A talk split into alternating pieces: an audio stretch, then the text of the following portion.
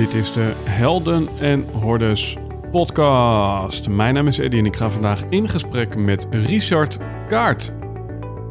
In de zomer van 2016 ontdekten we dat we een schakel waren in een netwerk van mensen die wij Conscious Business Founders zijn gaan noemen. Bijzonder gemotiveerde ondernemers die echt voor durven te staan. Ook als dat inhoudt dat ze daar alleen voor staan. Die 200% toewijding willen geven voor 1% groei en zeggen: Dit ben ik en dit is mijn bijdrage aan een meer gebalanceerde wereld. Helaas kon je niet bij al deze gesprekken aanwezig zijn. Daarom hebben we die bijzondere verhalen voor je samengebracht in deze podcast. We wensen je veel luisterplezier, maar belangrijker nog, we hopen dat jij de volgende stap gaat zetten in jouw avontuur.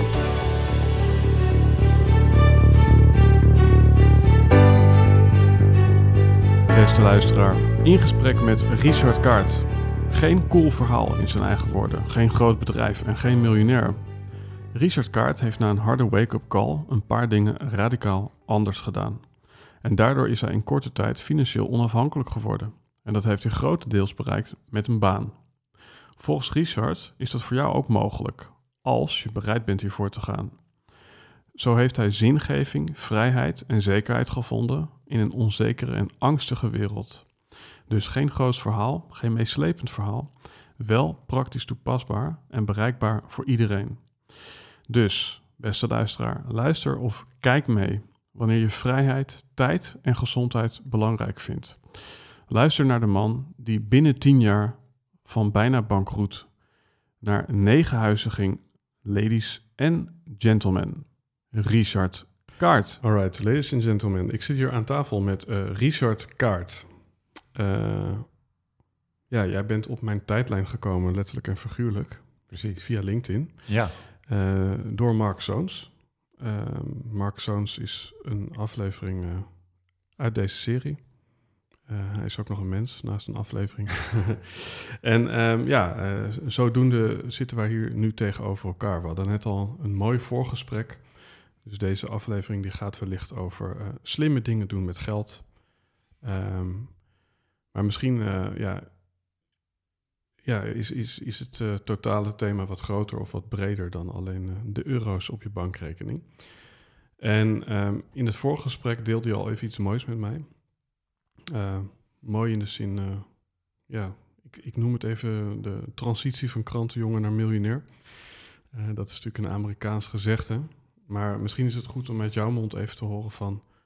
Ja, welke reis heb je de afgelopen twintig jaar afgelegd? Twintig jaar inderdaad. Uh, het is een lange reis geweest.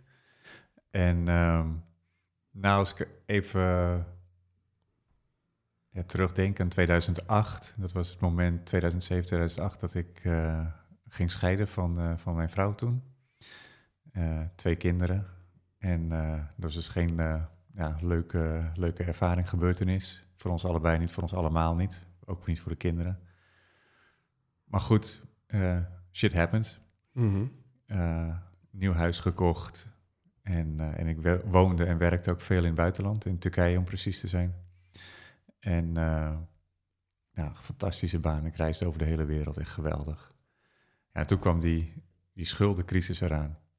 En nou, die werd aangegrepen door het bedrijf, uh, was, was overgenomen door een ander bedrijf. En het nieuwe management greep die crisis aan om de salaris een tijdje niet te betalen. En werd niet bijgezegd hoe lang. Maar ik had er echt een geweldige tijd daar gehad. Uh, onwijs veel gegroeid met het bedrijf, ik ook als persoon. En, uh, dus ik was ook wel loyaal. En, dus ik ben gebleven.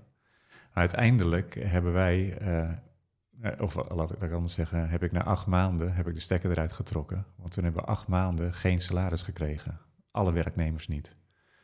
Blijkbaar kan dat daar. Bizar, ja. Ja, het is echt bizar.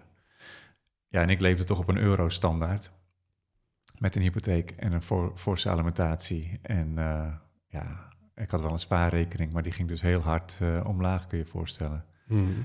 Ja, en toen merkte ik eigenlijk hoe ja, grillig het allemaal is. En uh, toen ben ik ook een soort van balans gaan opmaken, 2009, 2010. Dan zaten we nog steeds midden in die schuldencrisis.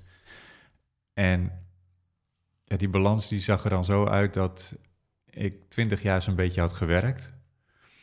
En op een zagrijnige, regenachtige zondag, denk ik dat was geweest, heb ik toen al die jaren mijn salaris bij elkaar opgeteld. En had ik gekeken van oké, dit is nu wat ik in 20 jaar tijd of 20 plus jaar tijd bij elkaar heb gewerkt. Daar heb ik 20 jaar levensenergie Ja. in gestoken. Ja, wat kan ik nou laten zien? Nou, ik heb een huis met een hypotheek. Dus eh nou kun je ook een klein beetje overwaarde gecreëerd door ik wat had afgelost, maar verder ook niet. Zootje spullen om me heen. En een spaarrekening waar op dat moment nog 3.000, 4.000 euro op stond. Ik denk van ja, is dit het nu? Geen pensioen, want ik woonde en werkte in het buitenland. Ehm, oh ja, ik heb ook nog een eh, AOW-gat opgebouwd, omdat ik in het buitenland heb gewoond en gewerkt. En ik had altijd gedacht van ja, ach, AOW, Mhm. die bestaat toch straks niet meer. Eh, maar toch, het was een optelsom. Hè? Dus geen pensioen, spaarrekening op nul, geen AOW. eh, nou, huis met een hypotheek, weet je, dat soort, dat soort dingen. Oh ja, ik heb ook nog een woekerpolis gehad. Ik denk, ja, 20 jaar, dat is best veel. En toen dacht ik van, ja, dit moet gewoon anders. En toen in 2010, januari 2010, een, eh, een nieuwe baan gekregen, gevonden. En bij een beursgenoteerd bedrijf, dus daar zijn de dingen gewoon goed geregeld en georganiseerd. Dus netjes elke maand je salaris. Ja, en aan het einde van de maand kreeg ik ook salaris. Nou, je kunt je wel raden wat ik toen gedaan heb. Alles gewoon keihard uitgegeven. maar toen dacht ik, ja, ik moet dit wel anders gaan doen, want anders worden de komende 20 jaar hetzelfde als de vorige 20 jaar. Mhm. Als je doet wat je deed, krijg je wat je kreeg. Ja, ik kende dat mantra niet, Mhm. Maar ik had wel zoiets van, als ik dat nu weer ga doen, ja, dan blijft het dus hetzelfde. Dan kan ik bij wijze van spreken mijn banksaldo eh, ja, uittekenen wat het gaat worden over 20 jaar. Ja. Nou, dat zag ik niet zitten. En, ehm, en toen ben ik dus ja, vrij intensief gaan, eh, gaan investeren, aandelen gaan kopen. Ik, ik wist niet zo goed hoe het moest. Eh, ik had geen idee eh, welke ik moest kiezen. En, dus ik deed maar wat. Dus ik heb heel veel fouten gemaakt. Overigens, dat is misschien nog wel leuk, geïnspireerd door mijn opa. Oh, wauw. Ja. Eh, mijn opa die, die was bankier bij de ABN-bank, toen nog niet gefuseerd. En hij woonde in een eh, klein eh, huurhuisje in Haarlem-Noord samen met zijn vrouw. Ehm, en hij kwam wel eens thuis en één moment weet ik nog goed te herinneren dat hij thuis kwam en dat hij naar mijn oma riep en die heette Margreet. Die zei hij, Gree, ik heb ze weer verdiend hoor. Want hij werkte op de aandelenbeurs in Amsterdam. En ik snapte niet zo goed wat het betekende. Dus ik was een jaar of 13, 14 denk ik. En toen reden we naar huis toe eh, naar, eh, met mijn moeder in de auto. En toen vroeg ik, ja, wat, wat, wat bedoelt opa nu eigenlijk? Wat heeft, wat heeft hij nou verdiend? Dus ja, ja, weet ik ook niet hoor. Eh, iets met aandelen. Maar mijn opa en oma, die waren, ja, die gingen regelmatig op vakantie naar het buitenland.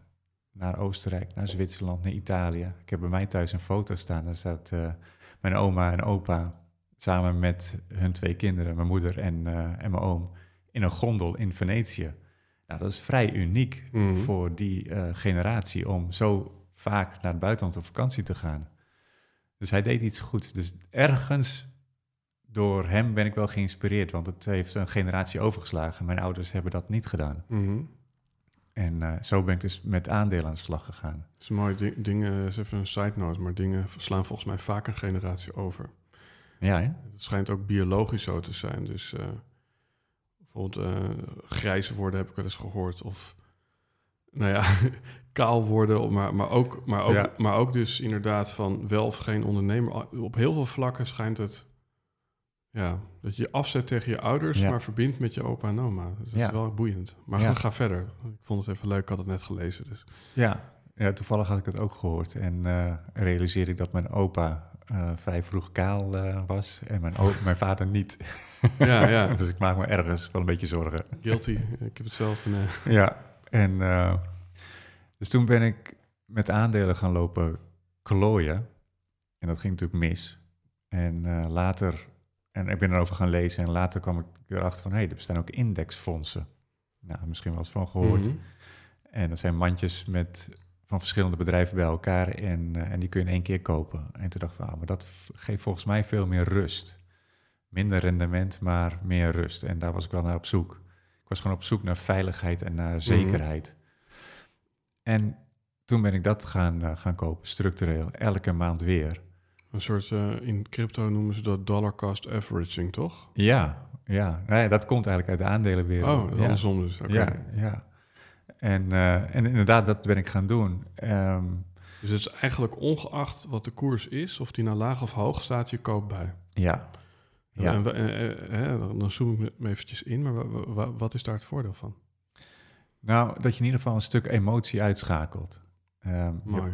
van Ja. tevoren heb je dus een plan klaar liggen van oké, elke maand koop ik voor zoveel euro aan die aandelen of dat fonds of nou ja, later dan crypto eh, bij. Dus hoef je er Mhm. niet meer over na te denken. Dat scheelt eh, ja, gewoon mentale denk- en rekenkracht. Maar met name het emotionele, dat, eh, dat, schaap je, dat haal je er een, een laag ervan af als het ware. Ja, dus je gaat niet op basis van, wow, hij gaat nu heel erg omhoog of omlaag. Nou, dan koop ik wel of niet bij of ik verkoop. Ja. Maar, maar je zegt eigenlijk, het maakt me niet uit wat er gebeurt. Kopen. Eh, ik vertrouw op de lange termijn en ik ga er nu in. Ja. ja. Eh, ga ik ook even daarop in. Hè? Wat, wat maakte dat jij tot dat inzicht kwam? Dat je eigenlijk je emotie beter kon uitschakelen in beleggen. En dat je dat ja, het beste via een soort ja, cadans of continuum maandelijks kon eh, gaan inleggen. Nou, dat eigenlijk een stap daarvoor. Want ik zag dus dat dus er een mismatch is tussen mijn inkomsten en mijn uitgaven. Dus mijn inkomsten die konden dus bij wijze van spreken van de een op de andere dag stoppen, maar mijn uitgaven niet. Maar toen ik weer inkomen had, kwam daar weer een soort van regelmaat in. En ik had geleerd in die slechte periode dat ik van vrij weinig kon leven. En eh, toen ging ik mezelf als eerste maar eens geld uitbetalen, als het ware. Mhm. Het principe van pay yourself first. Ik kende dat toen nog niet, maar ik ben het wel gaan doen. Ja, Eh, dus, dus even voor de luisteraar, wat is dat? Nou, ehm, we zijn zo gewend, en zeker in Nederland zijn we heel goed en netjes opgevoed om altijd onze rekeningen te betalen. En nou, dat moeten we natuurlijk ook, eh, eh, ook wel doen. Maar dan blijft er aan het einde van de maand vaak niet zoveel meer over om te sparen of om te investeren. En, zoals Lucius zei, aan het eind van mijn zakgeld houd ik altijd nog een stuk maand over. Exact. ja, ja, heel mooi. Zo, inderdaad. En het pay yourself first principe, ik ken het niet helemaal exact, maar gaat er juist vanuit van nou, op het moment dat je salaris gestort krijgt of dat je rekeningen, eh, je facturen betaald krijgt, dan maak je als eerste geld naar jezelf over en dan pas de rest. Dus zet ook nog wat eh, geld opzij voor de belastingen als je pas over een jaar belasting hoeft te betalen. Dus regel dat eerst en dan pas de andere dingen eh, betalen of, of kopen of wat, wat je er ook mee wil doen. Dus dat ben ik gaan doen op dat moment. Dus ehm, ik had natuurlijk ook mijn, mijn kosten, mijn hypotheek en de alimentatie ging ook nog gewoon vrolijk door. Maar ik haalde in ieder geval gelijk al een groot deel van het geld van mijn rekening en dat investeerde ik. En wat er dan overbleef, daar ging ik van, van leven. Ja. En zo, en, en, en zo maakte ik een soort van be, ja, beperking aan mijn, mijn uitgaven. In plaats van dat het nou ja, gewoon los kon gaan. Ja. En, en dat gaf, eerlijk gezegd, hè, dat lijkt heel beperkend, maar dat gaf juist heel veel vrijheid. ja, want je weet gewoon, eh, je hoeft niet echt meer naar je rekening te kijken wat erop staat. Als je leeg is, dan is hij leeg, even plat gezegd. Ja, ja, En je weet dat er ergens nog een stukje belegging of pensioen elders eh, staat. ja, ja, exact. En juist omdat het elders staat, uh, kon ik het niet zo gemakkelijk meer terughalen. Dus ik moest wel een klein beetje ja, op mijn uitgaven letten, maar ja, dat was gewoon goed te doen. En zo heb ik mijn vermogen uh, opgebouwd. En, en in hoeverre was dat op je uitgaven letten? Hoe, uh, ja, specifiek uh, vond dat plaats? Was dat, ik mag deze ene vakantie niet boeken, dan heb je het over een grote uitgave.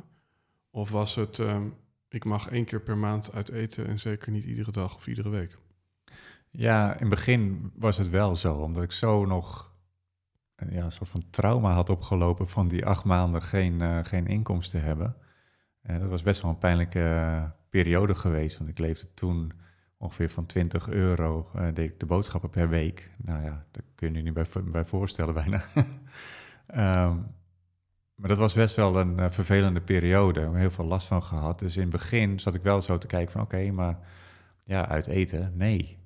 Uh, maar later werd ik daar wat relaxter in. Omdat ik gewoon weer gewend raakte van oké, het ritme van het salaris. En uh, ik zag hoe gedisciplineerd ik was met het investeren. Hoe goed dat ook ging. Ondanks dat de beurs nog steeds naar beneden gingen. Uh, bleef ik wel doorgaan. Maar ja, de eerste paar jaar heb ik inderdaad, uh, dus vanaf 2010 tot 2013, dus vier jaar bij elkaar, uh, ben ik niet op vakantie geweest. Ik kreeg wel vakantiegeld uitbetaald, dus dat was ook wel leuk. Maar dat geld, dat investeer ik meteen weer in, uh, ja, in nieuwe indexfondsen. En ja, dat vonden mensen raar. dat ik niet op vakantie ging, want dat heb je toch verdiend. ja. Uh, ik kan beter zeggen, dat heb je uitgegeven. ja, precies. In plaats van dat heb je verdiend, ja. Ja. En, uh, maar meer zoiets van, ja, je moet ook wel voor je, goed voor jezelf zorgen en dit, dat weet je, allemaal, mm -hmm. allemaal van dat soort mooie uh, redenen of excuses. Maar ik had ergens een zinnetje gelezen of opgepakt en nou ja, ik weet eigenlijk niet meer waar het vandaan komt. Misschien weet jij het, maar um, dat ging als volgt. Als je leeft als geen ander, kun je ook leven als geen ander. En dat deed ik op mijn manier op dat mooi, moment. Ja, ja, mooi. Want ik ging dus niet op vakantie. Uh, als ik een belastingmeevaller had, want ik betaalde uh, hypotheek bruto en uh, nou, nog wat andere dingen, dus ik kreeg altijd, altijd geld terug. Dan ging ik daar geen spullen van kopen. Nee, dat ging gelijk weer die, die aandelenmarkt op. En zeker in het begin nog, we zitten in een fase dat, het, nou, dat die aandelenmarkten omlaag gingen. ja, was dat ook wel spannend. Mm. Er was niemand in mijn familie die dat deed. Dus dat was al raar. Um, was toch opgegroeid, opgevoed met van nou, weet je, je gaat gewoon naar school, je gaat een diploma krijgen en vanaf je twintigste ga je werken tot je 65 zo ongeveer en dan ga je genieten. Mm -hmm. En niet eerder. Um, en um, ja, en ik wilde dat dus anders. Dus was een beetje tegen ja, de familieprincipes of de familieregels in, als het ware. En dat was wel raar in het begin. Uh, dat ik niet op vakantie ging, dat ik niet zo vaak uh, ging uit eten en dat soort dingen. Maar jij was niet al van jongs af aan een misfit. Dus dat is even. Uh, volgens mij niet. Nee. Nee, dat zou wel mijn moeder moeten vragen, maar volgens mij niet echt. Um, dus dat, dat was al anders. En ja, in 2016 toen waren de markten inmiddels weer een klein beetje omhoog gegaan. En uh, uh, zag ik ook een aardig saldo op mijn uh, beleggingsrekening staan. Nou, en als, als NLP'er geloven we heel erg in, in patronen. En zag ik ook het patroon van hoe vaak een, ja, een, een beurscrash, soms groot, soms klein, terugkwam. En dus die was in 1987, nou zo rond 1990. Uh, toen hadden we de internetbubbel in uh, 2000, mm -hmm. uh, schuldencrisis rond 2010. En toen dacht ik van oké, okay, als dit dus het ritme is, wat gaat er dan gebeuren in 2020? En het was nog 2016. Nou, en toen ging ik kijken van ja, wat doen rijke mensen nu? Mm -hmm. Of wat hebben die gedaan? Nou, die zaten dus in, of die zitten in vastgoed. Dacht van oké, okay, in het kader van risicospreiding is dat misschien wel slim om niet alles in aandelen te hebben uh, waar ik geen controle over heb. Uh, want het is toch ja, ook beetje politiek gevoelig, economisch gevoelig, maatschappelijk gevoelig. Weet je, men staat blootgesteld aan alles waar ik geen controle over heb. En als ik vastgoed koop, panden die ik kan gaan verhuren, ja, dan heb ik daar meer controle op. Ja. En in stenen, nou, door de jaren heen, heeft dat zijn uh, waarde wel bewezen natuurlijk. Mm. Dus toen ben ik dat gaan doen. En in 2019 uiteindelijk uh, ja, financieel onafhankelijk daarmee geworden. En niet heel groot, maar op mijn bescheiden manier. Dus als je je kosten maar laag houdt en je inkomsten wat vergroot, ja, dan kun je snel on financieel onafhankelijk uh, worden. Dus dat in een notendop. Ja, dus, maar goed, uh, financieel onafhankelijk. Kijk, je had negen panden nu, klopt dat? Klopt, ja. Ja, ja dat is denk ik nog wel notitiewaardig uh, in, in dit hele verhaal. Ja. Want je kan inderdaad ook financieel onafhankelijk zijn uh, door van je bovenverdieping een Airbnb te maken en iedere dag uh, Precies. brood van de FOMAR te eten. Maar, Ja. maar goed, want jouw financiële onafhankelijkheid, die zit er dus ook in dat je mij vertelt dat je geen auto hebt sinds corona. Ja. Hè? Dus, dus, dus, dus wat voor, ja, wat, wat voor leven leid jij als je kijkt naar wat, wat, wat, ja, wat is voor jou eigenlijk het ideale leven, zou ik bijna willen vragen. Ja. Ja, ik, ik reed in een dieselauto. Dus ik had al zoiets van, nou, die moet er een keer uit. En corona was een goed moment om dat ding te verkopen. Dus een week na de eerste lockdown dacht ik van, nou, weg daarmee. En heb ik Mhm. hem verkocht. Ik denk van, nou, dan koop ik later wel een, eh, een andere auto terug. Maar dat is nog niet, eh heeft nog niet plaats gehad. Dus ik heb nu een hele mooie elektrische fiets. Wat is voor mij het, eh, het, het, het goede leven of het ideale leven? Ehm, nou, die bestaat eruit uit vrijheid en zekerheid. De, de vrijheid van tijd en, en dat ik kan doen eh, wat ik wil, wanneer ik Mhm. wil. En ehm, zekerheid, de zekerheid ook wel op inkomsten. Dus dat, eh, dat ik de dingen kan doen, kan blijven doen die ik wil doen. Eh, die combinatie misschien een beetje vreemd, maar in ieder geval die combinatie. En ehm, nou, dat, dat leef ik nu een groot, eh, groot gedeelte wel zo. Ja, en, en waar vind je de vrijheid in? Hè? Want ik weet, volgens mij woon je gewoon in een rijtjeshuis, je hebt geen Klopt. auto. Ja. Je kwam hier met de trein. ehm, Ja, heerlijk. ja, dus, dus, dus, dus waar ervaar je die vrijheid in als die vrijheid niet zit in een grote auto, in een eh, losstaand huis? ehm, en in het wellicht dagelijks uit eten gaan en drie keer eh, per kwartaal op vakantie te gaan. Ja. Waar, waar zit voor jou die vrijheid in? Waar, waar, waar, voel je die in? Ik voel hem echt met name in de tijd. Dat ik gewoon echt kan doen wat ik wil. Ik lees heel graag. Ik lees iets van 25, 30 eh, eh, boeken per jaar. Meestal toch wel non-fictie. Ehm, maar dat ik bij van spreken kan opstaan wanneer ik wil. Gebeurt niet. Ik ben altijd voor eh, ja, rond een uur of zes wakker en eruit. Maar dat ik het gewoon op mijn eigen manier kan doen. Ehm, we hadden het net eventjes over, eh, over het sporten. Ik sport regelmatig eh, eh, in de week. En na het sporten dan, dan ga ik in ons kleine meertje wat, wat vlak bij huis ligt, ga ik zwemmen. En ik hoef me niet te verantwoorden. Ik Mm. ben niemand verantwoording verschuldigd. Ik kan, en zoals net wat ik zei, ik woon in Geldermals en ik kom hier naartoe. Mhm. Ik doe bijna twee uur over met de trein. Maar heerlijk, ik zit lekker in een trein, praat eens wat met, met, met wat mensen en lees een boek. Mhm. Terwijl ik hier ook in een vijf kwartier had kunnen zijn. Ja. Als ik de auto had gepakt, dan zit je gejaagd op de, op de snelweg. En eh, ja, dit is veel relaxter. ja. Er zit met name meer in, ja, rust in je lijf ervaren. Had je die niet? Nee, Nee. nee zeker niet. In Turkije niet of, of wanneer niet? Ehm, echt die periode, zeker die periode dat, dat ik geen salaris eh, eh, had of ontving. Ja. Nou, was die rust er helemaal niet. Nee, want je gaf aan dat je bij je eerste goede salaris eh, bij dat beursgenoteerde bedrijf, dat je toen, nou, dat ook meteen allemaal uitgaf. En, en hoe gaf je dat dan uit? Wat, wat, wat voor leven leidde je toen? Ja, waar ik, waar ik het toen naar uitgaf was nieuwe kleding, dat soort dingen. En inderdaad eh, eh, een paar keer uit eten en eh, mijn kinderen weer wat geven, cadeautjes geven. Dat soort, eigenlijk die dingen, hun weer blij maken. In ieder geval met cadeaus. Ja, in hoeverre word je daar blij van? Maar dat dacht ik toen nog, dat ze Mhm. daar blij van konden worden. En dus op die manier mijn huis, wat spulletjes gekocht voor, hui- voor een huis. weet je, dat soort banale dingen allemaal. Ja, En toen merkte ik ook wel heel snel van ja, na die maand, oké, dit is leuk. Maar word ik hier nu gelukkig van eh, om dit nou elke maand te doen? ja. En eh, nou, het antwoord laat zich raden. Mhm. Dat is nee. Ehm, het is natuurlijk best leuk om dat soort dingen af en toe te doen, uitspattingen, maar ik word daar niet heel gelukkig van. Ik word meer gelukkiger van eh, ja, de rust en de ruimte om me heen. Ook al eh, is die, nou ja, in zo'n rijtjeshuis vrij beperkt, eh, letterlijk de ruimte, maar ik voel wel die ruimte. Ja.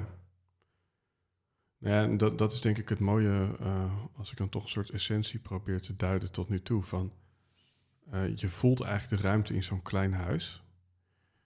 Maar je voelt ook eigenlijk de controle en de vrijheid. Ehm, terwijl je eigenlijk op papier minder vrij bent. Eh, want je kledingkast is minder groot. Je hebt geen auto meer, dus je hebt Ja. minder manieren om jezelf voor te bewegen. Ehm, je gaat ook nog naar dat meertje om daar in de kou te liggen. Wat, wat, wat nou niet echt de eerste interpretatie van vrijheid is. Dat is eerder beklemmend of benauwend. Ja. Eh, dus dus wat, wat ik vooral beluister in je, in je verhaal is dat eh, je eigenlijk door het in je, in je uiterlijke wereld, zeg maar, goed, ehm, ja, eh, zo goed mogelijk eh, op orde te hebben, eh, ontstaat er eigenlijk vrijheid in de bovenkamer. Ja. Ja. En waarin je vroeger misschien die vrijheid zocht in de wereld om je heen, Ja. maar in je bovenkamer juist gevangen was. Ja. En dat is even een soort van, ja, dingen zijn van, van plek gewisseld eigenlijk. Ja. Dus dat is, dat is wat ik bij je zie. En er zijn een aantal dingen die bij me opkomen. Hè. Dus één quote is van Tony Robbins van... We underestimate what we can uh, do in a year... but we overestimate what we can do in a day. En als ik naar jouw verhaal kijk, dan denk ik... Jeetje mina, van in hoeveel jaar heb je negen panden... ja. Negen jaar? Ja, dat is een pand per jaar. Maar zo ging het waarschijnlijk niet. Nee. Nee. Nee, het is echt eh, ja, een beetje zo die, die compound interest. In het begin zie je eigenlijk helemaal niks gebeuren. En dan op de laatste, de laatste twee, drie jaar gaat het, Ja, is het heel hard gegaan. Ja. een soort van exponentiële curve eigenlijk. ja. Ja. Nou, maar dat is het ook wel. Want toen ik hiermee begon, in 2010 zo'n beetje, toen, ja, dus dan nam ik geen vakanties en zo en dat soort dingen. Ehm, toen zeiden mensen van ja, nou, eh, dat is toch ook geen leven. Mhm. En, en nu zeggen heel veel mensen tegen mij van die s'morgens eh hun auto instappen en ergens naar een duf, een suf kantoor rijden. En s'avonds om een uur of zes eh, weer uh, laveloos thuiskomen. Is van, oh ja, met jou zou ik wel willen ruilen. Ja, ja.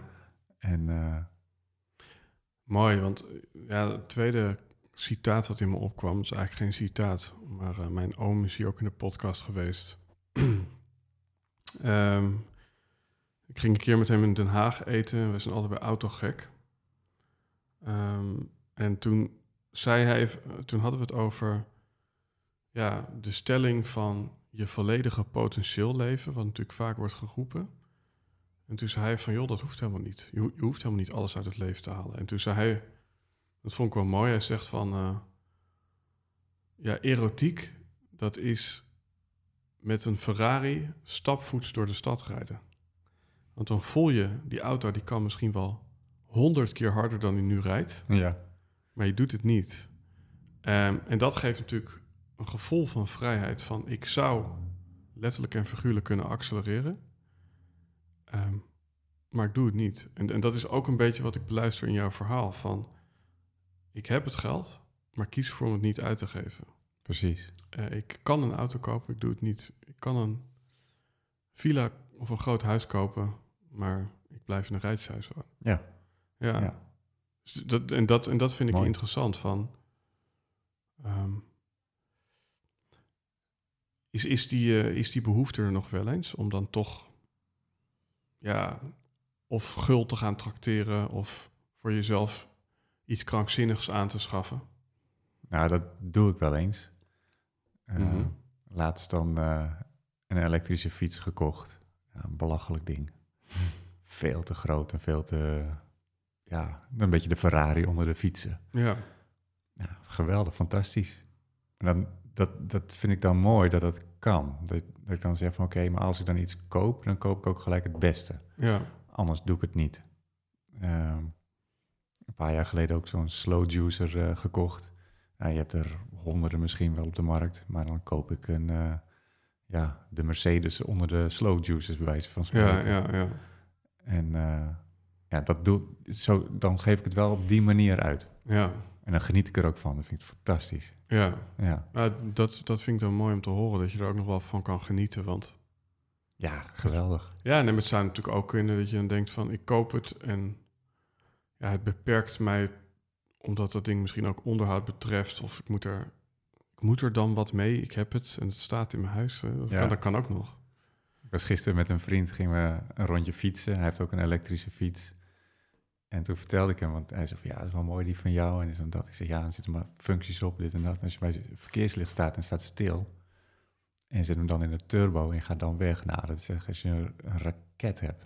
En eh, hij, zei, hij moest heel hard lachen. Ik zei ja, dat is echt heel kinderachtig.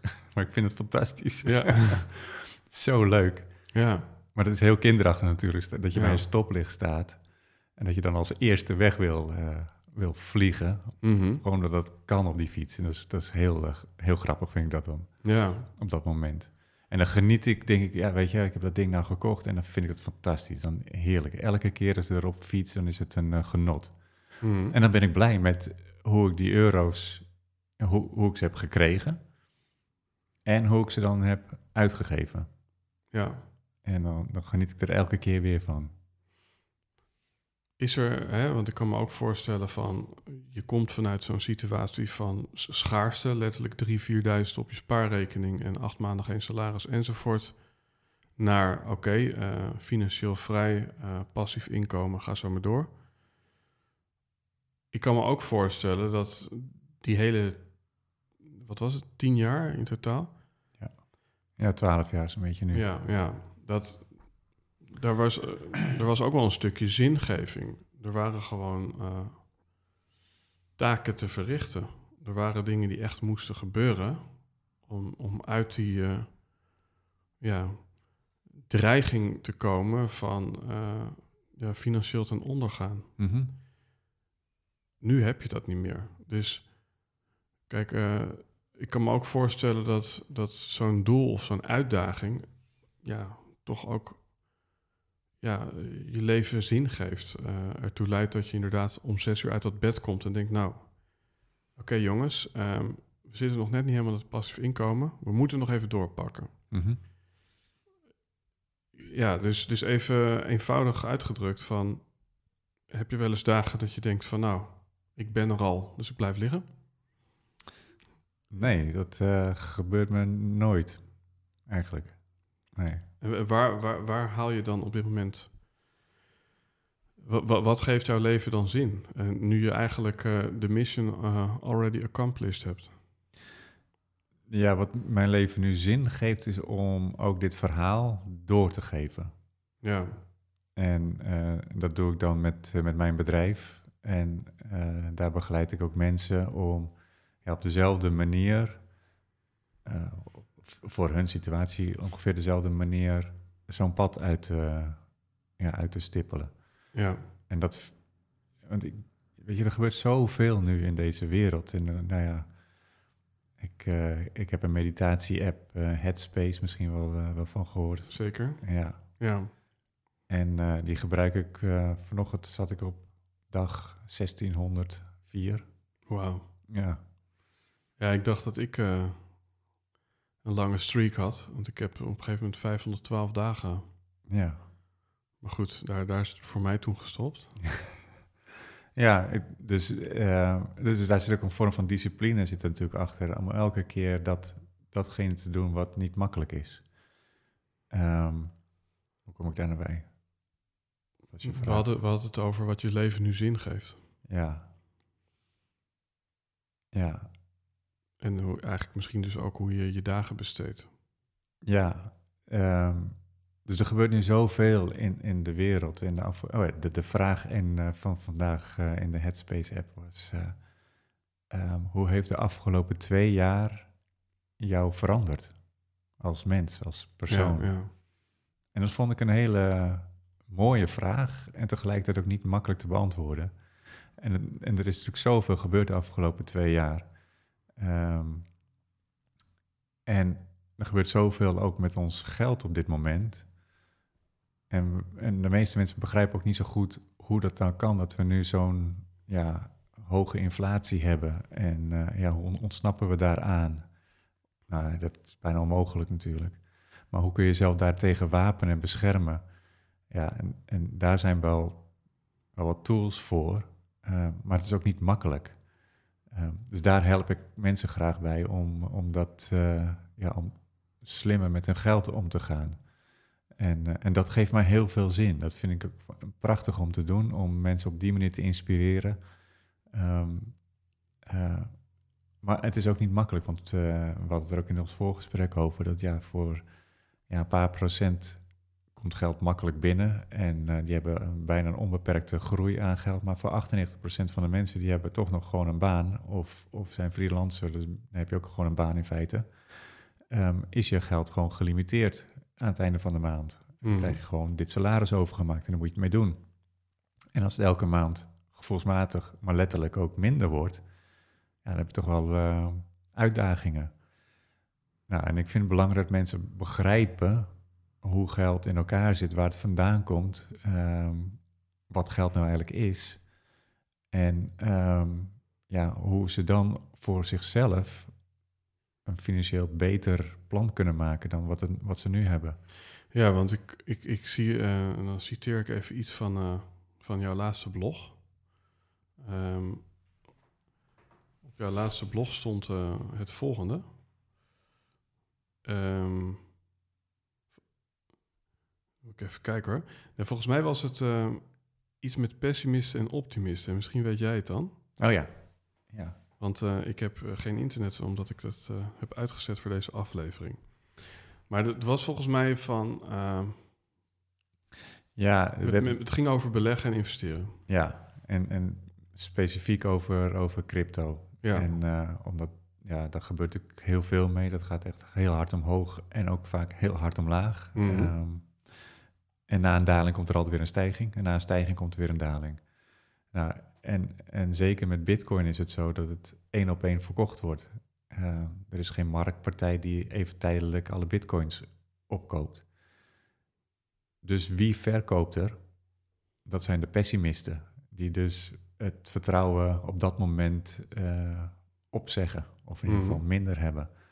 Wie koopt het? De optimisten, die er vertrouwen in hebben dat, het dat de markt weer gaat stijgen op een gegeven moment.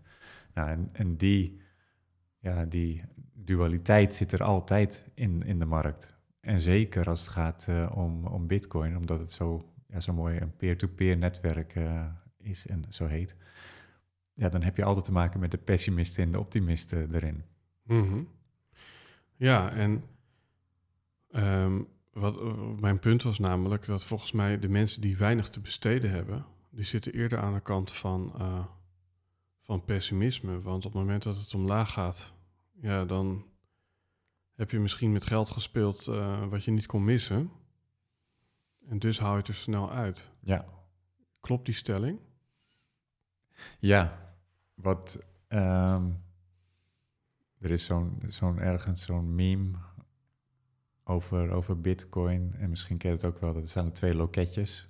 En de een, Ja, boven het ene ja, loketje ja. staat er volgens mij 69.000 dollar of zo. Ja, Het andere loketje staat er eh, 30.000 dollar. En bij het loketje van 69.000 dollar is een enorme rij van mensen die het willen kopen. Ja. En bij het loketje van 30.000 niet. nee. En dat is wat, wat je ziet. Kijk, eh, eh, rijk worden in de basis is heel makkelijk. We weten allemaal hoe dat moet. Namelijk, koop iets wat goedkoop is en verkoop het wanneer het weer hoog staat. Mhm. Maar in de praktijk, en daar, en daar spelen die emoties dan een grote rol, doen we vaak het omgekeerde. Ja, Want dan gaan we kopen als het hoog staat, gevoelsmatig. Hè, dus, dus bijvoorbeeld bij Bitcoin rond de 70.000.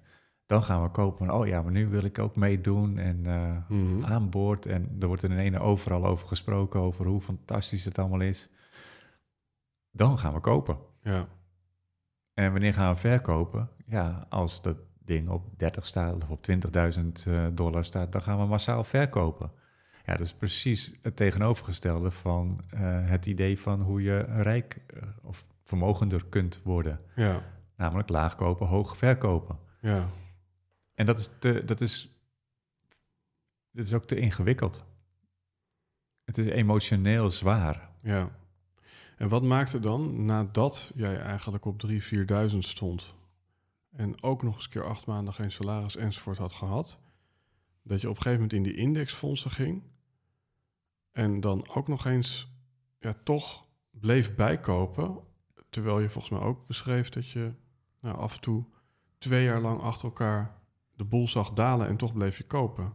Ja. Dus, dus hoe kan uitgerekend iemand die al zo ontzettend veel schaarste heeft ervaren, ja, hoe kan uitgerekend die persoon dan ja, met, met een stukje vertrouwen kopen terwijl die hele markt in elkaar stort? Dat, dat is inderdaad het juiste woord, vertrouwen. Ehm, ik weet nog goed dat ik een jaar of, ik denk dat ik twintig was geweest of zo, eh, naar, eh, naar de bank ging en eh, toen wilde ik een huis kopen, wilde ik geld gaan lenen. en die bankmedewerkers lachten me uit natuurlijk. Van ja, weet je, je hebt geen geld, dus waarom zouden we jouw geld gaan uitlenen? En later, nou, dan krijg je wat meer geld of salaris of wat dan ook. En als je dan bij de bank aankomt, dan kun je ineens geld lenen. Dus als je geld hebt, kun je geld lenen. dat is raar. Ja, Misschien wel goed ook ergens, maar ik vond het toen raar. Dus ik had op zich een, echt een, ja, nou, een haat-liefde verhouding met financiële instellingen. Nou, dan had ik nog zo'n woekerpolis gehad. Ehm, en, en er was die financiële, die schuldencrisis was er. Dus ik had eigenlijk heel weinig vertrouwen in de financiële wereld. Ehm, nou ja, geen, geen pensioen opgebouwd, dat soort dingen. En dus, dus het vertrouwen wat ik had in die wereld was heel matig. En uh, nou, ik had het ook niet zo op de, op de politiek, wat er gebeurde in Den Haag. Dat was 2010 allemaal. Daar had ik ook heel weinig vertrouwen in, want uh, ja, die er bleek gewoon dat die gewoon elke keer de, de spelregels kunnen veranderen. ja, Uh, wijzigen. Zij kunnen de spelregels wijzigen. En dat vond ik wel mooi. Ik weet niet wie dat heeft gezegd, maar het is net alsof je aan het voetballen bent. En iemand die verplaatst continu de doelpalen. ja, Dat is een oneerlijk spel. ja.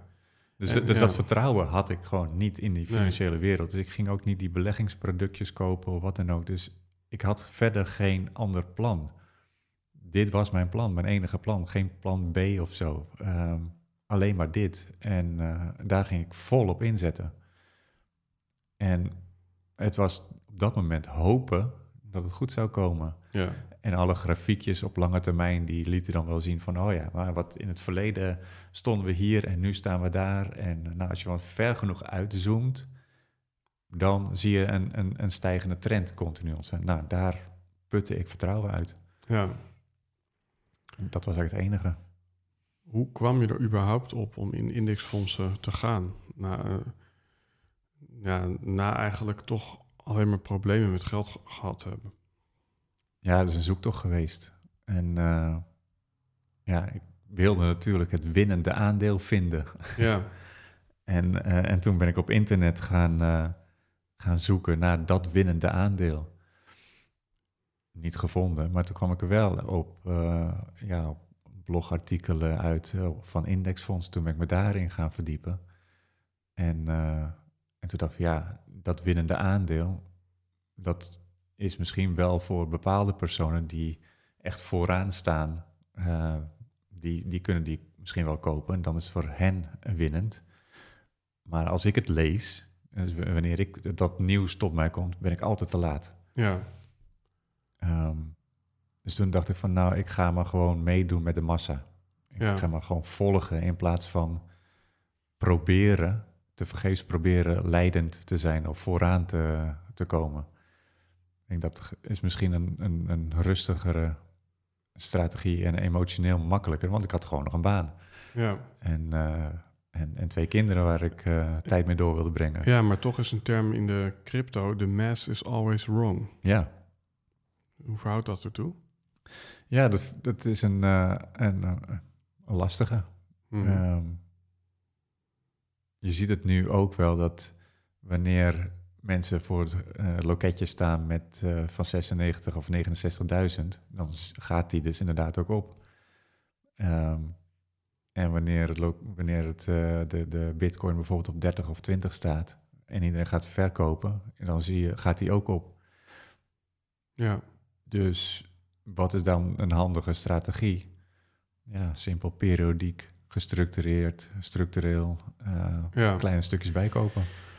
Ja, ik vind dat ook een mooi thema. Ik, ik, ik had laatst een, een of andere spirituele pagina bekeken. Ik weet niet eens meer waar. En er stond... Ehm, als je de kleine dingen in het leven regelt, dan regelen de grote dingen zichzelf. Mooi. Ik vond het een heel mooi citaat. Ehm, maar ook een beetje in wat je nu beschrijft van eigenlijk maandelijks een klein stukje afdracht. Ehm, ja, en dan regelen uiteindelijk de grote dingen eh, zichzelf. En wat zijn dan die grote dingen?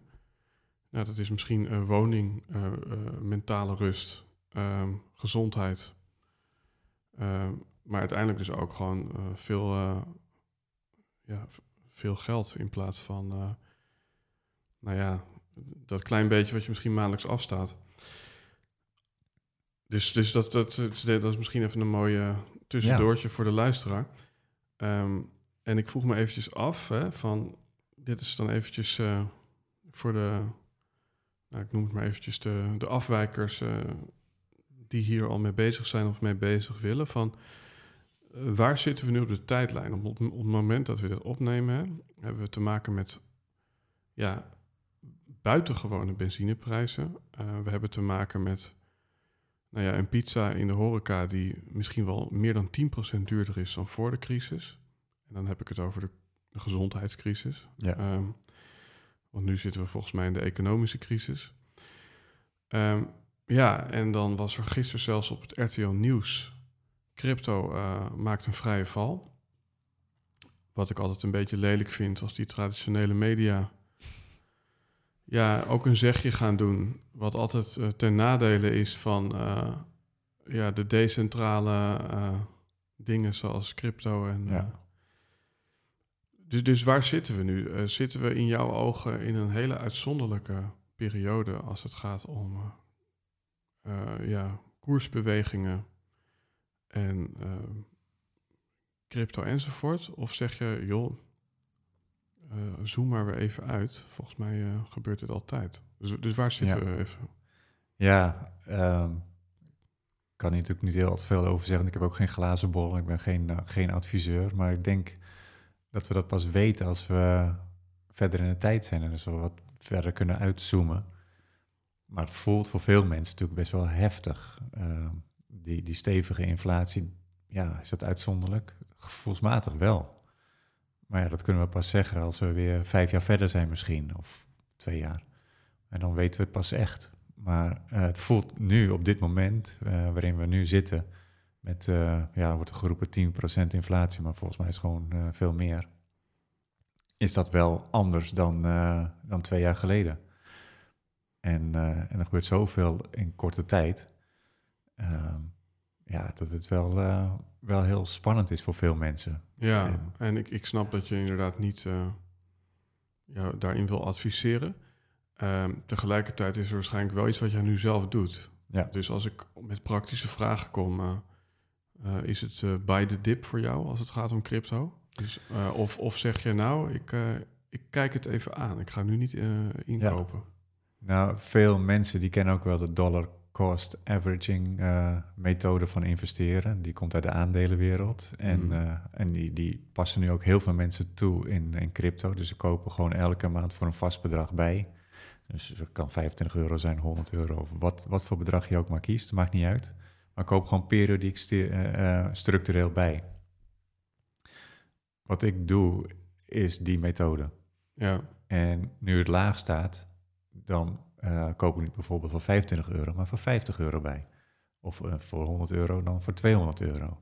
Dus buy the dip inderdaad. Ja. Dus dan maak ik wel gebruik van die kansen die er nu uh, liggen. Maar eigenlijk laat je dus ook in, in ja, de huidige situatie los van wat je denkt dat de markt gaat doen, maar je, ja, ja. net zoals dat je je belastingaangifte kwartaallijks doet ja, heb je gewoon met jezelf de afspraak, uh, ik doe ook mijn, uh, mijn crypto-afdracht. Ja. ja, ja, ja. Ja, exact. Dus dat is wel mooi van.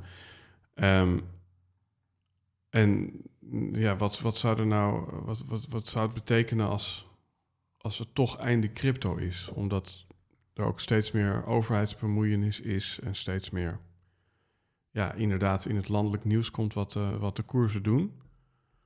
Heb je het idee dat ja, de underdog-positie van, uh, van crypto een beetje onder druk staat. Dat, dat er eigenlijk steeds ja, meer uh, kans is dat, dat er misschien zelfs een digitale munt van de overheid komt en dat het daarmee bekeken is voor de decentrale investeerders?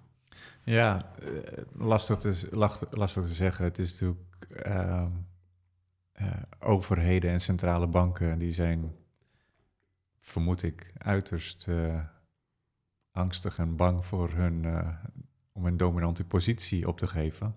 Terwijl het bijna wel, uh, ja, dat, staat te gebeuren. Er staat misschien nog wel heel veel vervelende dingen te gebeuren in de komende periode. Maar ook daar, ja, ik heb daar geen, geen glazen bol in, maar dat is wel een vermoeden dat ik heb.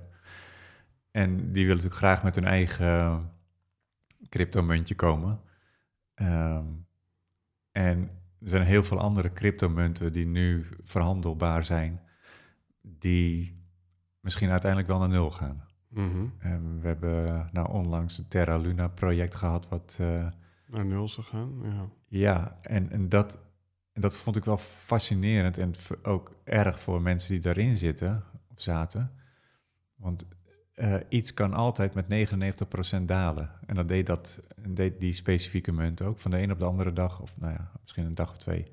Ik heb het niet gevolgd. Uh, 99% eraf, maar een dag later weer 99% eraf. En dan een dag later weer 99%. Dus dat kan dus. Ja. En dat is, vond ik wel, ja.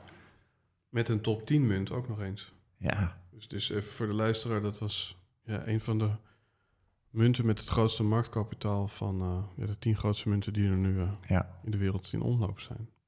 En nu is er een platform Celsius wat uh, op pauze is gezet, waar die token niet meer verhandelbaar is en waar klanten hun geld hebben staan waar ze niet meer bij kunnen.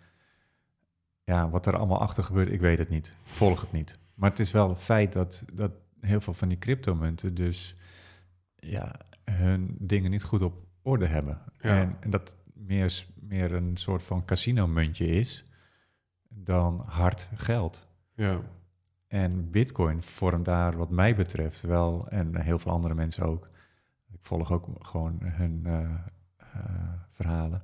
Een, een, hele bijzondere uitzondering, want daar niemand de baas is. Het protocol ligt vast, alles is uh, praktisch onveranderbaar. En elke 10 minuten komen er gewoon weer nieuwe bitcoins bij. Komt ja. er een nieuw blok.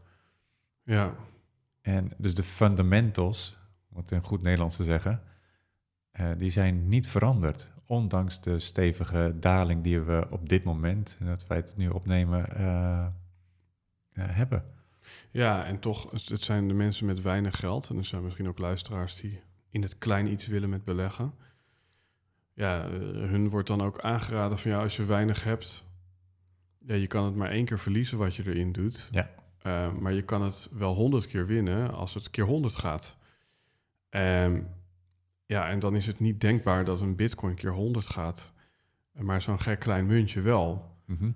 En, en dat is wat ik dan ook wel heb begrepen. Van ja, juist als je, als je klein bent, dan moet je misschien wat meer risico nemen. Ja. Hoe, uh, hoe, hoe, kijk je daarnaar? Ja, in, in, de, in, de, in de basis is dat natuurlijk uh, ergens waar. En tegelijkertijd, ja, ik ben vrij risicomijdend. Uh, ik heb veel geld verloren in het begin van mijn aandelencarrière, zou ik, zou ik maar zeggen. Um, doe ik dat dus niet. Ik zou eerder zeggen van nou, speel safe. Mm -hmm. um, en, en dan is, is Bitcoin nog het, misschien wel het meest veilige um, ten opzichte van al die, al die, al die andere cryptomunten. Dus het is voor jou alleen Bitcoin? Ik ben een Bitcoin-maximalist. Ja, ja. En als je het dan hebt over dat uh, maandelijks inleggen, uh, dan is het ook gespreid het risico. Dus nou ja, vastgoed is daar een behoorlijk grote speler in. Maar ja, daar kun je ook niet zomaar mee beginnen. Daar moet je wel een, ba Ja. een basis voor hebben. Dus als de luisteraar nou denkt van oké, ehm, oké, ik ga dus misschien nu maandelijks iets in bitcoin stoppen. Ehm, waar kan je nog meer maandelijks iets in stoppen? Of beter gezegd, eh, wat, eh, ja, is jouw eh, ja, belegging maandelijks? Ja, ehm, ik denk dat het nu eh, bijna drie jaar geleden is dat mijn oudste dochter, ja, ze werd 17, ze is nu 19, dus bijna drie jaar geleden, wilde ze de nieuwste iPhone hebben. IPhone 11. Ze zegt van pap, ik heb al flink gespaard en ze is in december jarig. Ik heb flink gespaard. Ik wil, ik heb nog een klein beetje geld nodig. Mag ik geld voor mijn verjaardag? want dan kan ik die iPhone kopen. Nou, ik heb zelf uh, een dumbphone, een oude soort van Nokia-achtige telefoon. Dus ik heb er niet zoveel mee. Dus ik wilde niet meedoen met dit projectje van haar. Ook om een soort van voorbeeld te geven van nou, je hoeft niet de hele dag op zijn telefoon te zitten. Een beetje de, de indirecte communicatie wilde ik. Mhm. Zo laat ik zien dat, dat je niet de hele dag met een telefoon bezig hoeft te zijn. Dus ik had al gezegd van nee, hier doe ik niet aan mee. En um, nou, ik heb dus in Turkije gewoond en gewerkt en daar ook nog veel vrienden en ik ben wel eens naar bruiloften geweest. En wat zag ik daar? Is dat het bruidspaar vaak uh, goud kreeg als cadeau. Mooi. Ja, dat vond ik interessant. En toen zei ik tegen Lin, mijn oudste dochter, ik zeg van oké, jij krijgt iets voor je verjaardag. Eén, je raadt het nooit. En twee, je hebt er nu geen ballen aan. En toen heb ik uh, wat was het, 2 gram goud gekocht. Nou, dat is de grootte van een simkaartje. en dat zit in zo'n hele mooie soort van uh, creditcard-achtig uh, iets. Er zit, dan, er zit zo'n heel klein stukje van 2 gram goud. Maar zij wist al van, oké, ik krijg dus iets waar ik niks van heb. Mm en, uh, en ik gaf dat op haar verjaardag. Ze vond het fantastisch. Ja. Ja, ze vond het echt helemaal geweldig. Dat kon ze, dat kon ze doorzien, zeg maar, van... Snapte ze de betekenis? Misschien nog niet helemaal. Was ze meer misschien nog gefascineerd door het feit dat het goud is.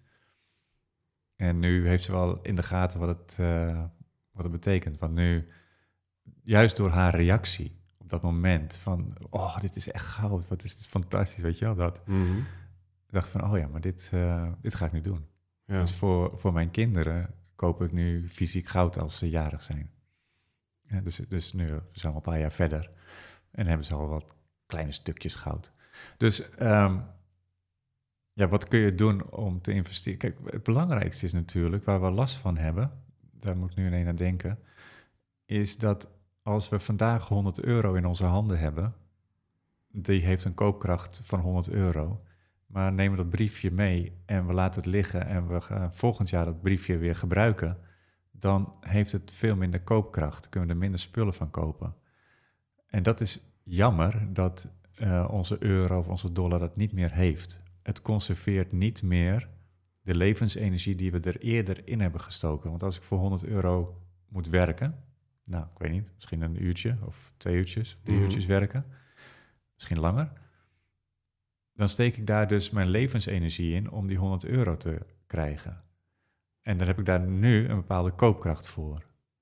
Maar als ik die bewaar en volgend jaar eigenlijk dezelfde uh, koopkracht wil uh, hebben, moet ik dus 10% meer levensenergie erin steken. Om hetzelfde te krijgen. Dus als ik nu 40 uur in de week werk en ik heb daar een bepaalde koopkracht voor. En uh, de inflatie is 10% voor het gemak. Dan, mm Dat betekent dat dus om volgend jaar dezelfde koopkracht te hebben, dat ik 44 uur moet werken. Ja. Dus, dus wij kunnen met de euro onze koopkracht niet vasthouden. We kunnen dus, um, dus hoe ik het anders kan zeggen is, ja, als je een, een, een blikje doperten hebt, dan zijn die vandaag geoogst stop je een blikje, blikje dicht en die heeft een bepaalde voedingswaarde. Goed of slecht, maakt niet uit. Maar ik kan die, dat blikje met dopherten over vijf jaar nog eten, heeft het dezelfde voedingswaarde. Dus ik conserveer daarmee de voedingswaarde. En onze euro doet dat op dit moment niet. goud heeft dat in al die jaren wel gedaan. Mhm. er zijn op internet uh, wel leuke onderzoekjes of leuke uh, artikelen te vinden over wat je kon doen uh, met een paar gram goud 100 jaar geleden. En wat je er nu mee kan doen met die paar gram goud is exact hetzelfde. De koopkracht is min of meer gelijk gebleven door de tijd heen. Maar hier moest ik er 5 dollar voor betalen voor die paar gram goud. En nu moet ik er 500 dollar voor betalen. En, dus onze koopkracht kunnen we niet meer opslaan in euro's. Nou, die kunnen we dus wel opslaan in goud. En in, in principe, in de basis, heeft Bitcoin diezelfde eigenschappen. Het is Mhm. natuurlijk op korte termijn ontzettend volatiel. Op lange termijn ehm, verwacht ik, hoop ik, en, eh, eh, dat het wel eh, je koopkracht kan bestendigen. Ja, dus, dus, dus ehm, dan kom je ook op een praktische vraag van oké, dan heb je goud. Maar eh, je kan niet eh, naar de Albert Heijn met een blokje goud. Nee, dat klopt. Dus er moet wel weer iemand zijn die het van je wil kopen. Ja. Ja, en net als je waar je je bitcoins koopt, zijn er ook platformen waar je eh, dus goud kan kopen en dan bewaren zij het voor je. Daar zit een risico aan, want zij moeten dat wel goed bewaren. En we hebben wel eens gezien dat het misgaat. Dus daar zit een risico in. Nou, zoals mijn dochters, die hebben dus een paar grammetjes eh, goud ergens liggen. Zij hebben ook een risico. Mhm. Zij zijn dus 100% verantwoordelijk voor eh, die paar gram. Als ze kwijtraken, kunnen ze niemand bellen. En dat is een groot nadeel, een Mhm. groot risico. Ehm, maar omdat het in een soort van nou, een mooi, mooi eh, certificaatje zit met een nummer erbij, is het vrij makkelijk weer te verhandelen. Maar ze moeten er moeite voor doen. Ze moeten dus ergens naartoe gaan om het weer te verkopen. En dat is niet even gemakkelijk. Je kunt inderdaad niet naar Albert Heijn gaan. Aan de andere kant, ik weet niet of ik dit kan zeggen, maar staan we wel op het punt eh, in de wereld waarbij de euro en de dollar het niet zo goed meer doen. En dus er wordt ongelooflijk veel geld bijgedrukt. En ja, de vraag is nog maar eventjes ehm, hoe het over een jaar ervoor staat, of over twee jaar. Ja, en misschien dat ik dan wel, als, eh, als het heel vervelend gaat allemaal eh, ehm, in de wereld, dat ik naar een boer toe kan gaan met mijn eh 1 gram of 2 gram goud. En die accepteert hem dan wel. Mhm. Want die euro's niet. Ja, Ehm, die zijn misschien wel waardeloos geworden. Maar goed, dat is een, een, een doemscenario waar ik liever niet aan denk. Ja. Ehm, en heel veel mensen met ons niet. Maar het, is, het ligt niet heel, heel ver meer voor ons. mooi bruggetje om eh, van het fysieke goud waar je iets mee moet kopen. Ehm, nou, eh, de meeste mensen die kopen dus iets met een pasje met eh, euro's erop. En dan hebben we nog Richard Kaart. En Richard Kaart gebruikt geen kaart, maar die gebruikt papieren briefjes om zijn Ja. boodschappen te doen. Ja. Dus ehm, waarom? Een soort van mini-daad van verzet. Ja? Ja. Ehm, Ik ben nogal gesteld op mijn privacy en dat is niet zo gemakkelijk om die te bewaken en, eh, en te behouden. Ja, want eigenlijk overal eh, waar je maar contact maakt met het internet, laat je sporen achter. Dus ik heb er in de jaren, nou ja, ik denk een jaar of zeven, acht, wel veel een soort van onderzoek op mijn manier dan gedaan van nou, hoe kan ik mezelf online beter beschermen? Nou, daar heb ik een aantal dingen voor gevonden om dat te doen. En toen dacht ik, ja, dat is leuk. Maar op het moment dat ik met mijn bonuskaart naar de Albert Heijn ga en daar incheck, ehm, dus zo'n zo'n handscanner uit het apparaat haal, dus dan word ik ingecheckt bij de Albert Heijn. En dan zeggen ze, ah, welkom eh, bij de centrale inlichtingendienst van de Albert Heijn. Eh, we weten precies wie u bent, wat u koopt en, eh, en voor hoeveel. En nou, dit zijn uw persoonlijke aanbiedingen. Hartstikke handig. Mhm. Super handig. Ehm, dan kom ik bij de kassa en dan betaal ik met mijn pinpasje. En eh, dus dan is mijn bankrekening ook nog eens een keer gekoppeld aan het Albert Heijn pasje. We doen er geen gekke dingen mee, beloven we bij Albert Heijn of andere winkels. En toen dacht ik van ja, dit voelt ook niet oké ergens. En ehm, nou, dat, was, dat is een reden, dus eh, privacy, die, die je echt overal kwijt bent hoor. Want overal worden we gefilmd en gevolgd en wat dan ook. En nou, het geeft ook heel veel voordelen, maar ik zie eh, ook heel veel nou ja, gevaren daarin. Mijn amygdala gaat daar goed op aan. Mhm. En, ehm, ehm, en met de komst, in ieder geval de aankondiging van de Central Bank Digital Currency, waarbij we geld programmeerbaar en voorwaardelijk kunnen maken, ehm, eh, gaat cashgeld eruit. En ik denk, ja, oké. Ja, Dus een soort van dus- mini-daad van verzet om cash nog in circulatie te houden. Dus eh, programmeerbaar geld, dat is eigenlijk, eh, ik, ik noem even een voorbeeld, ik weet niet of dat het juiste is, maar eh, ik eh, was op een demonstratie tegen het eh, eh, virusbeleid.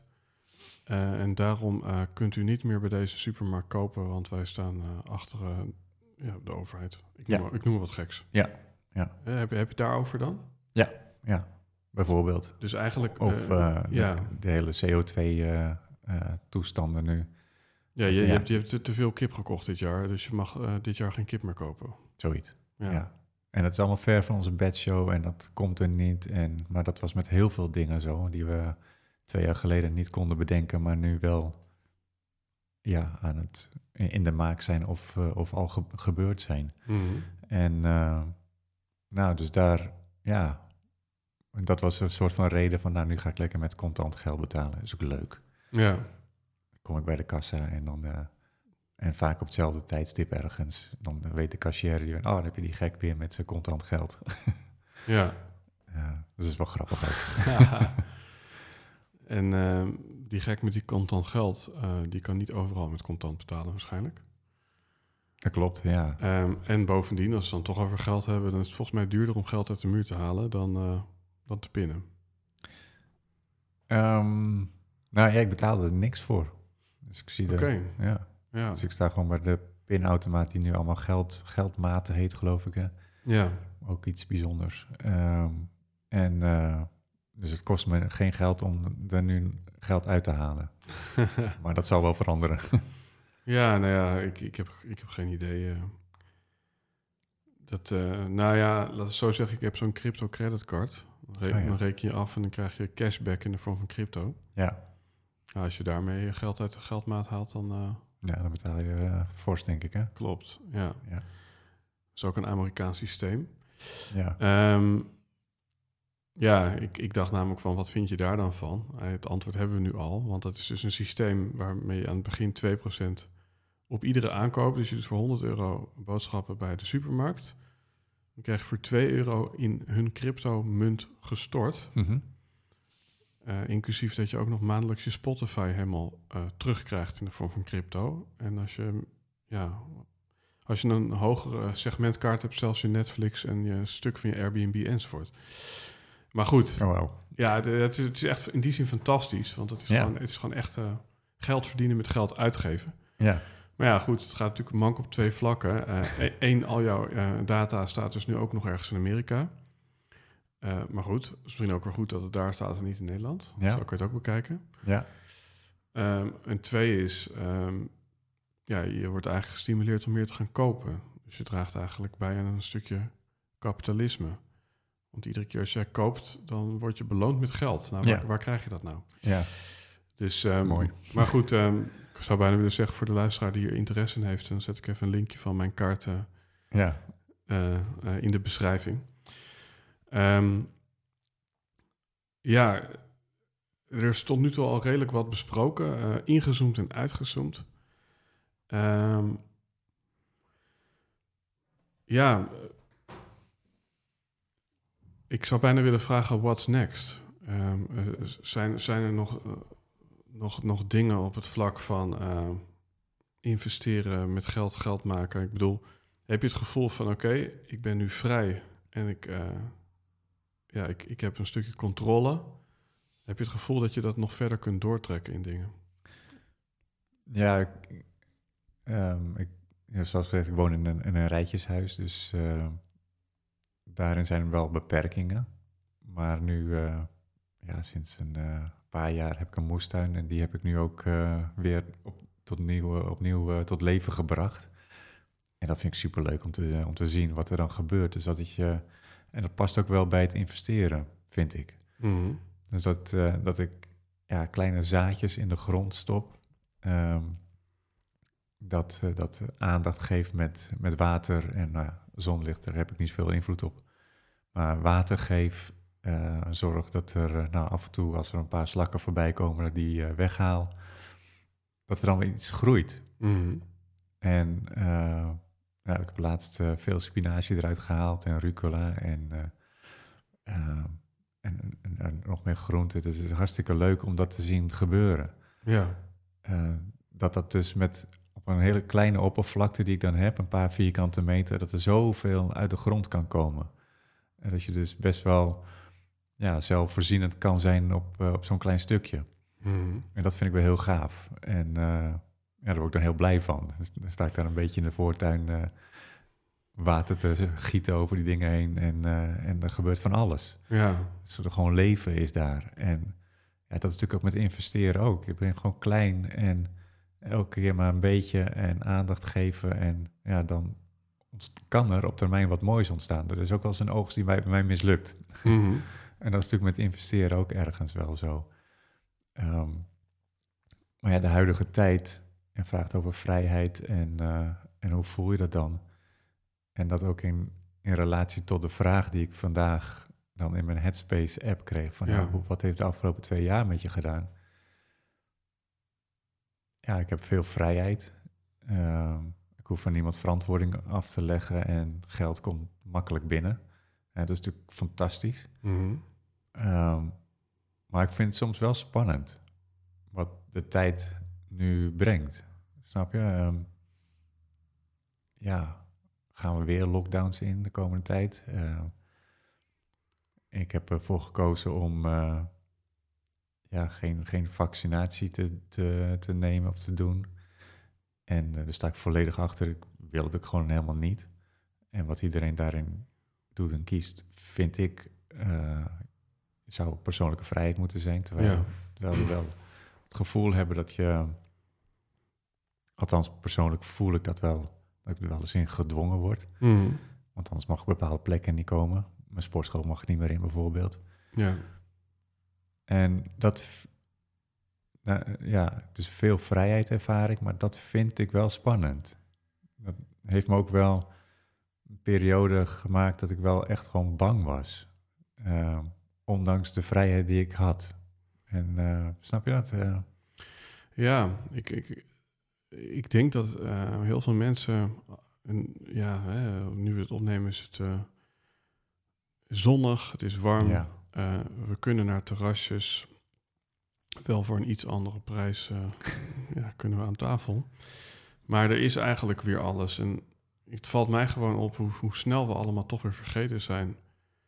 Ja, hoe, hoe beklemd en beperkt we ja, eigenlijk een half jaar geleden nog waren. Ja.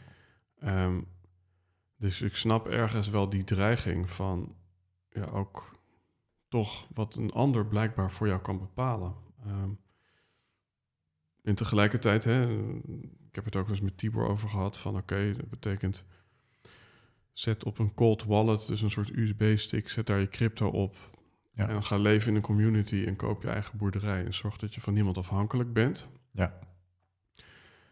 Daar zit, ja, daar zit dan wellicht een soort van praktische oplossing om uh, ja, toch ja, een eigen stukje vermogen te hebben, een stukje vrijheid en invulling van uh, hoe je het leven wil leven.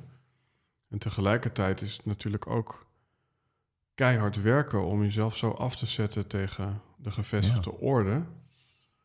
Um, en er zit ook wel, en dat is misschien ook een vraag die ik dan aan jou heb, iets heel individualistisch in van, ja, uh, die hele beweging van uh, mijn eigen moestuin, mijn eigen geld, mijn eigen dit, eigen dat. Mm -hmm. Ja, die, die staat natuurlijk wel haaks op een stukje uh, spirituele gedachtegoed van alles is één en, Precies. en alles is samen. Dus, ja. dus hoe, hoe verhoud jij je ertoe? Is, is jouw doel om volledig zelfvoorzienend en redzaam te zijn? Of vind je het ergens ook mooi om een stukje over te geven aan ja, een stukje erkenning bijna van, oh, misschien mag ik ook wel toegeven dat ik afhankelijk ben van anderen bijvoorbeeld? Ja, ja. Ik vind het wel spannend. Ik ben, ik ben heel graag onafhankelijk um, in alle opzichten. En merk ook dat het gewoon niet makkelijk is. He, dus de eigen moestuin is mooi. Maar ik kan er geen heel jaar van leven. Ik heb toch die, uh, ja, die bio-winkel of, of uh, de supermarkt nog nodig. Ja. Um, inderdaad, uh, crypto op je cold wallet en, en, nou ja, en die op verschillende plekken neerleggen, zodat niet, dat je het niet in huis hebt liggen. Um, ja, geweldig, maar ook gedoe. Um, en ja, ja, verantwoordelijkheid nemen voor je eigen gezondheid. Ja, eh, graag. Mhm. graag zelfs. Eh, ik wil niet dat iemand anders dat voor mij gaat bepalen. En misschien dat ik dan verkeerde keuzes maak, prima, maar dat is mijn verantwoordelijkheid. Maar dat maakt inderdaad dat op sommige punten wel alleen komt te staan, of met een heel klein groepje. Terwijl we juist eh, die verbinding wel nodig hebben. Althans, Ja. ik merk dat ik dat wel nodig heb. Hoe, eh, hoe- waar, waar vind jij die verbinding? Ja, nu ook in sport. Mhm. Eh, dus bij de sportschool met gelijkgestemden daar. Ehm, en eh, nou, ik honkbal al vanaf eh, dat ik een jaar of vijf, zes ben. En nu softbal ik dan met eh, een paar oude mannen van mijn leeftijd. En ja, het is prachtig om, eh, om samen sport te doen. En het gaat nergens meer over, maar toch willen we winnen. Mhm. Elke keer weer. Maar het gaat natuurlijk ook over die verbinding na. Absoluut, de wedstrijd. ja, ja. Ja, Ja, en, en dat is denk ik ook alweer een, een, een mooi gedachtegoed waar we misschien in deze aflevering het antwoord niet op vinden. Maar ja, alles waar we het over hebben is ja, toch ook wel een beetje, hè, we hadden het net over de massa. Nou ja, misschien als de massa een bepaald indexfonds heeft, dat we dat beter kunnen volgen dan een een of andere gek nieuw fonds. Maar over het algemeen is de massa misschien ja, toch wrong. En ja, moeten we onszelf eerst betalen in plaats van als laatst. eh, hebben we het over gehad. We moeten misschien ja, ehm, ons geld beleggen in indexfondsen en crypto en in vastgoed. In plaats van dat we er eh, inderdaad nieuwe kleren van kopen en zo. Maar eigenlijk, die hele beweging die heeft iets decentraals. Dus die heeft iets, ja, ja, iets af, afwijkends van de norm. En ik denk dat dat is wat ik meeneem uit deze aflevering. eh, naast dat ik gewoon geïnspireerd ben om toch ook weer iets meer na te gaan denken over beleggingen. Zit er voor mij ook wel iets in van. Ja, hoe kan ik eigenlijk verbonden blijven. eh, terwijl ik toch misschien afwijkende wegen ga bewandelen. ja, En, en daar zit volgens mij een interessante uitdaging.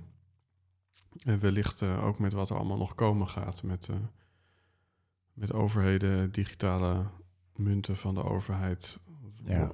Wat er allemaal nog meer gaat komen. Is er iets hè, ehm, wat je de luisteraar nog zou willen meegeven? Misschien iets praktisch ehm, op het vlak van eh, ja, meer eh, gaan investeren of toewerken naar passief inkomen.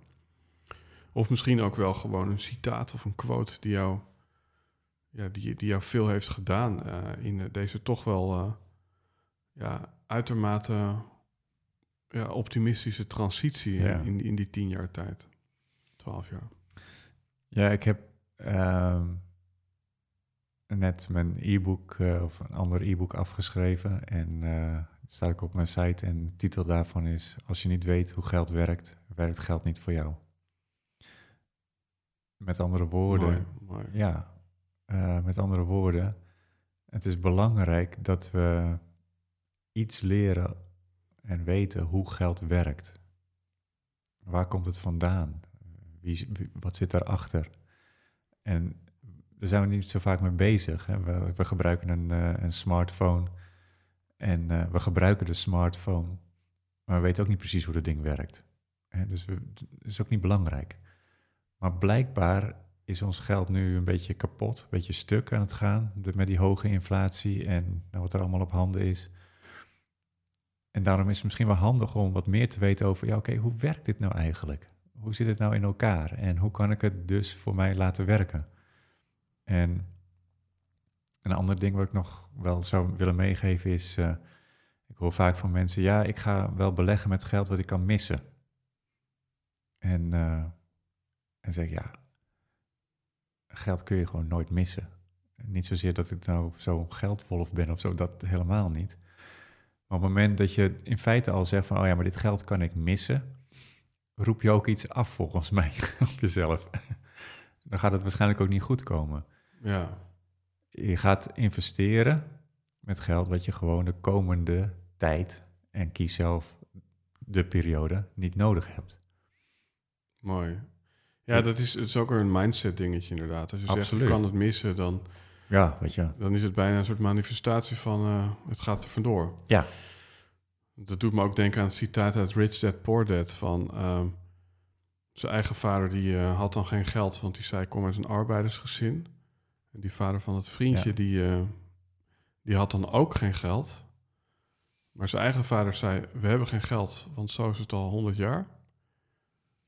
En het vader van het vriendje zei eh, ja ik ben miljonair, ik heb het op het moment alleen even niet op mijn rekening staan. Ja, ja mooi. ja. ja, ja, geweldig. Ja, dat is, echt, eh, dat is wel echt wat bijgebleven uit het boek.